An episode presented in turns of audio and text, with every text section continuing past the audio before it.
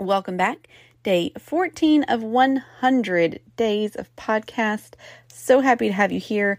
I'm your host, Heather Balseric, on the Connect the Dots podcast. Today's quote is one that it came up on my Timehop app. Like I posted it however many moons ago and it reminded me. And I thought, yes, this is one I need to share. This is one, I guess maybe more for the ladies. Um, so, gentlemen, sorry about this uh, because it does speak directly to women. However, I think you can get something out of it too. So, just hold tight with me. All right, here we go. Here's today's quote Don't fear being the only woman at the table. It's not ideal, but too often it's a reality. Take your seat and own it. This is from Melinda Welsh. And I think about this quote because there have been so many times in my early career where I was the only woman at the table.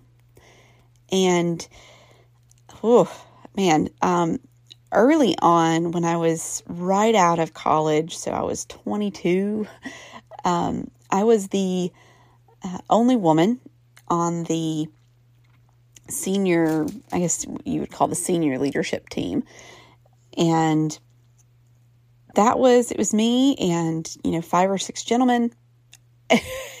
and it was oftentimes I was seen as the nobody else wanted to do it. Heather will do it.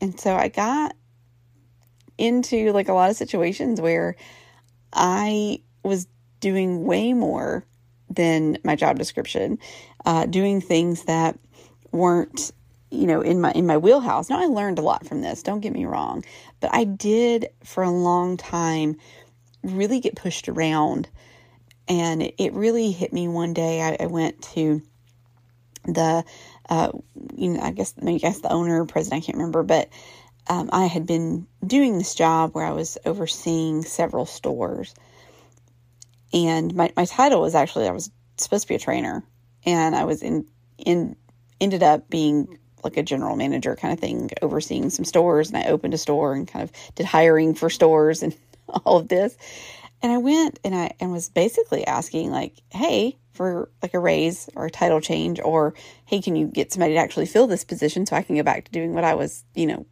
promoted to do and the response was well, I never asked you to do that.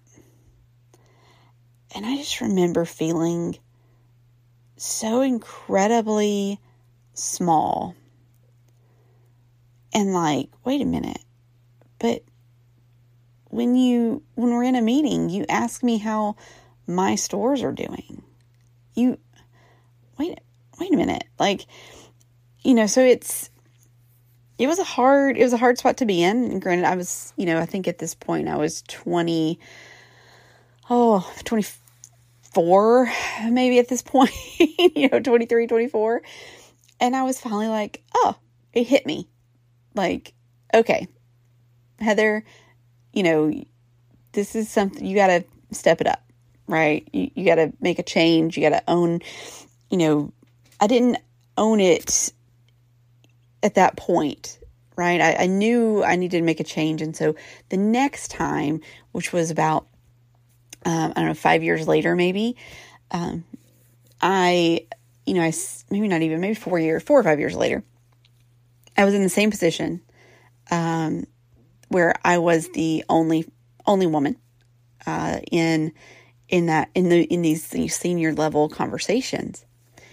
And I was definitely, a completely different person at that point. I had gone through, um, well, I had gone through a divorce. I had moved. I had, um, you know, this this new life, this new perspective, and a lot of stuff, you know, had happened. And I was just, I was a, a much more mature, obviously, at this point too. And at this point, I didn't fear being the only woman the second time that it happened in, in my life where I was the only woman at the table. And I owned it. You know, I did everything I could. I pushed back. I was not, I did my best not to be like pushed over like oh well, i don't want to do it. We'll let heather do it. That happens sometimes but sometimes i was okay with it. It was like no i enjoy doing that. Let me take that or no that's actually in my job description. That's part of my job. Let me take that on. Let me do that for you uh, because that's my job. And that a lot of this right it comes with growth. So if you are new in your career if you're looking around and seeing that i'm the only person that looks like me i'm the only person um, like you know the only woman the only man the only um, you know if you are lgbtq if you are um, black if you are hispanic if you are um, whatever whatever you you are right don't be don't fear being the only one at the table because if you are you can start the change you can be the person that starts to influence the change of what sitting at that table looks like. And whether it's you have to make that decision at some point to walk away and, and, go do something else because things aren't changing, you're still going to make an impact if you own it. Take your seat and own it. You know, be that person that can show other people what you can do. And I, I just think it's so important, especially nowadays. You know, I'm very lucky in where I am. Um, in the in the past two, you know, in my current role and the role before it, to have some very uh, strong female um, leaders, and that was not what it was like in the very, in the first half of my career. Uh, I did not have that. Uh, I was it was very male driven. It was a very male oriented um, industry that I that I that I was in, uh, being in sales, and it was definitely being you know seeing different female leaders, um, and now kind of where I am having a female leader, and um, and then her you know her leader is a female, and just seeing so many females across not just in not Amazon but just when I look at LinkedIn and I see all of these like people like CEO announcements and um, you know women holding these high you know places and especially when it comes to seeing women of color and women of different faith um, being represented in these spaces is beautiful to me. And I am beyond proud when I see this and even when I see it's not just women, right? It's it's men, right? If it's you know somebody that has been underrepresented or may not have seen themselves in that type of role and they and they get they get there. And so people the the the kids and the people in college and the people you know striving that that are like them, they can see themselves in that position.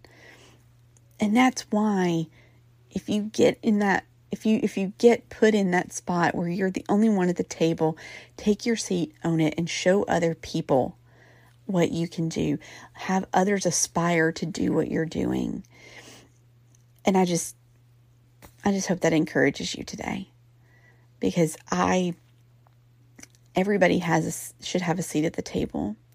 Um, if you've never if you haven't listened to um, episode uh, let me find the number of the episode. It was my interview with April Corbett, um, episode 22. So, season one, episode 22.